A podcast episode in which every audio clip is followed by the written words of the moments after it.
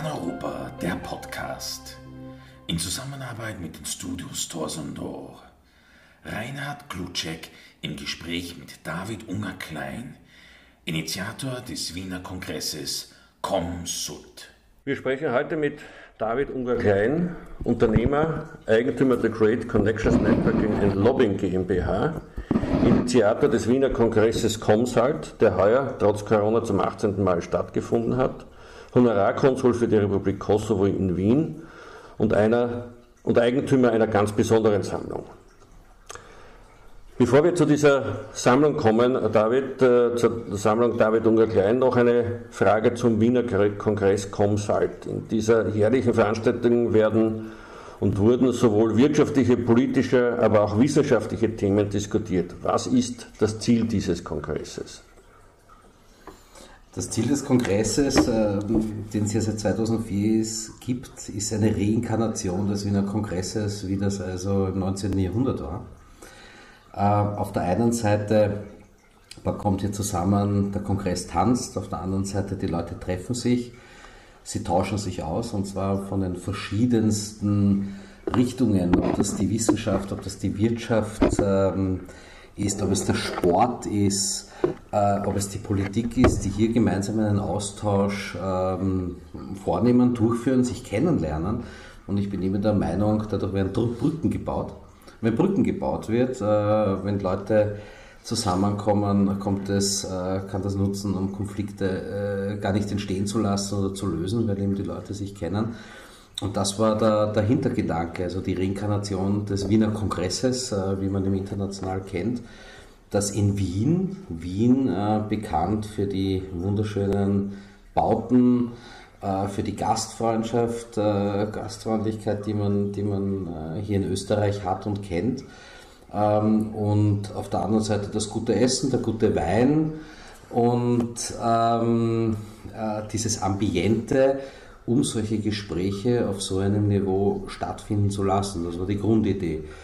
Und, und dazu ähm, haben wir hochkarätigste Leute nach Wien eingeladen. Bill Gates äh, ist 2004 zum ersten Wiener Kongress gekommen. Es waren äh, Personen wie Chuck Welch, äh, Manager des Jahrhunderts. Auf der anderen Seite wiederum ähm, ähm, Politiker wie, wie, wie Präsident Shimon Peres, äh, wie Präsident Lech Walesa, wie Hans-Dietrich Genscher, also Personen, die allesamt Geschichte geschrieben haben. Karl Gerassi, ein Gamechanger, Erfinder der Anti-Baby-Piller, Buzz Aldrin, ähm, der mit Neil Armstrong äh, erster Mensch am Mond war. Es sind, es sind Personen, die alle Geschichte geschrieben haben, die etwas zu erzählen haben und die dann auch in Wien gemeinsam mit einem Marc Spitz äh, reden, der also auch ähm, dreimal beim Wiener Kongress war, der äh, 1972 sieben Goldmedaillen mit sieben Weltrekorden durchgeführt hat. Äh, äh Präsidenten, Nobelpreisträger äh, wie, wie, wie F.W. de Klerk, der Nelson Mandela befreit hat. Also Personen, die etwas zu erzählen haben, die Weltpolitik äh, gemacht haben oder die Sportereignisse äh, neu äh, geschrieben haben und ähm, die hier zusammenkommen, um also hier über die Zukunft äh, der Welt, über die, die, die, die, die brennendsten Themen äh, zu sprechen. Vielleicht noch eine kurze politische Frage dazu. Wenn man über den Wiener Kongress spricht, dann spricht man natürlich auch über Politik ganz eindeutig. Du bist Honorarkonsul für den Kosovo. Einer der Schwerpunkte oder immer wieder ein Schwerpunkt in diesem Kongress war Südosteuropa, das sogenannte Westbalkan. Wie wichtig ist aus deiner Sicht diese Region für Österreich? Für Österreich spielt das eine ganz wesentliche Runde, äh, Rolle. Das eine ist einmal, wenn wir über Europa reden, was ist Europa? Reden wir von der Europäischen Union? Muss man sich fragen, was ist mit der Schweiz, was ist mit Liechtenstein, was ist mit anderen Ländern, aber genauso ist es äh, Südosteuropa. Äh, sie gehören hier auf den Kontinent, äh, sie spielen eine wesentliche Rolle und ich denke, äh, dass, äh, weil ich ein absolut überzeugter Europäer bin, dass es nur mit dem Gemeinsamen geht, äh, dass es eben nur geht, wenn man hier eine, eine gemeinsame Wirtschaftsunion hat, wenn man hier einen äh, ermöglicht, einen, einen, einen, einen freien äh, ähm, Verkehr ähm, ermöglicht, wenn man eine Logistik hat, wenn man eine Verkehrsinfrastruktur gemeinsam hat, wenn es möglich ist, dass man reisen kann in diesen Regionen. Und ähm, immer wenn die Leute reden, kommt es nicht zu Konflikten und äh, man kann also quasi in dem internationalen Wettbewerb, wo man hier ist, es gibt den Westen, es gibt den Osten, ähm, mit Amerika, mit China, Europa kann hier nur im Gemeinsamen ähm, und, und, und äh, nach dem Motto Viribus Unitis hier dem Wettbewerb bestehen. Du bist auch Eigentümer einer Bildersammlung, sage ich jetzt einmal ganz salopp, die Sammlung David Unger Klein, die auch zu einem Teil zusammenhängt mit diesem Kongress, dem äh, Wiener Kongress Comsalt, wo du ja deine Redner einlädst, ihre Visionen auch für die Zukunft Europas, der Welt, ihres Fachgebietes auf Leinwand zu bringen. Wie kommt man auf so eine Idee?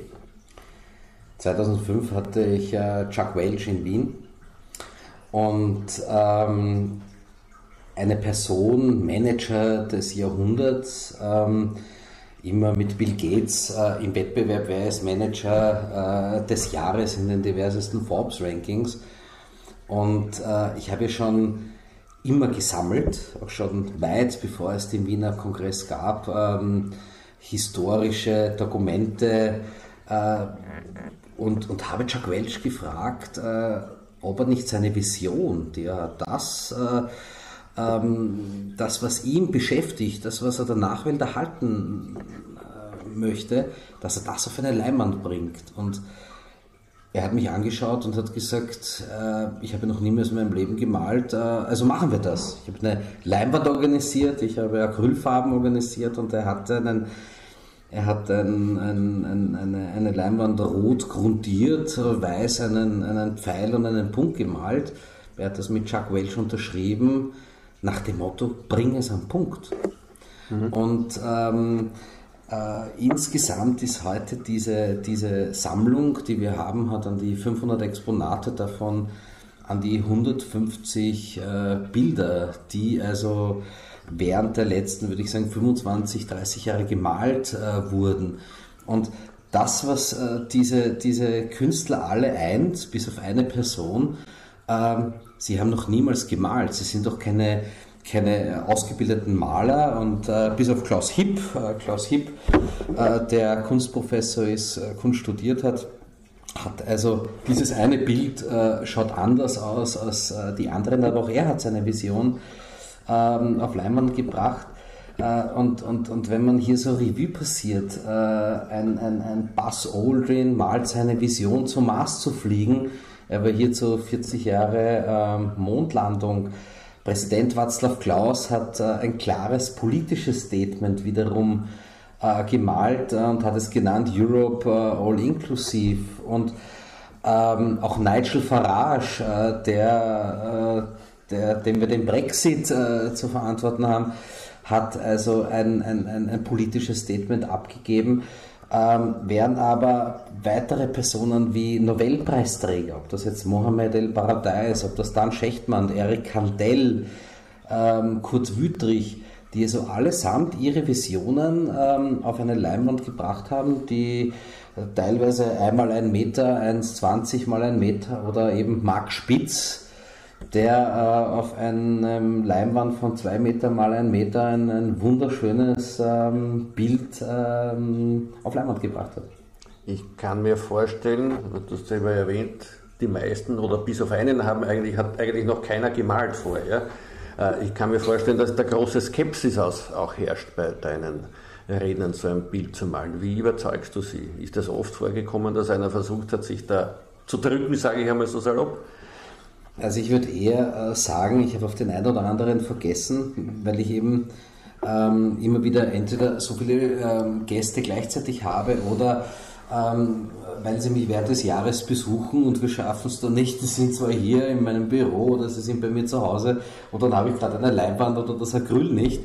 Und äh, da gibt es also den einen oder anderen, da wissen wir, die Person wird malen, die Persönlichkeit wird malen.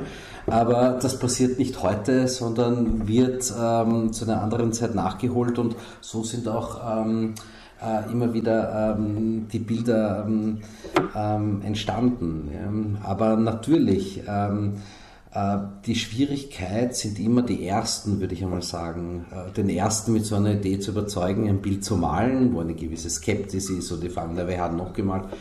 Ich würde sagen, heute, fast 25 Jahre später, wenn man also einen potenziellen Künstler, eine Persönlichkeit fragt, könntest du so eine Vision auf Leinwand bringen, sieht er der, wie viele äh, Personen und Persönlichkeiten, berühmte Persönlichkeiten solche Bilder gemalt haben. Und ich sehe das heute weniger als ein, ein Thema. Die machen das gerne. Sie machen es sehr gerne. Und äh, bei manchen, äh, so wie Robert Menasse, äh, der zum Beispiel ein Bild gemalt hat, äh, das hat mehrere Stunden gedauert, bis er es fertig gemacht hat. Also manche kommen in so einen Flow hinein, dass sie so perfektionistisch ein, wunderschöne ähm, Kunstwerke auf Leinwand bringen.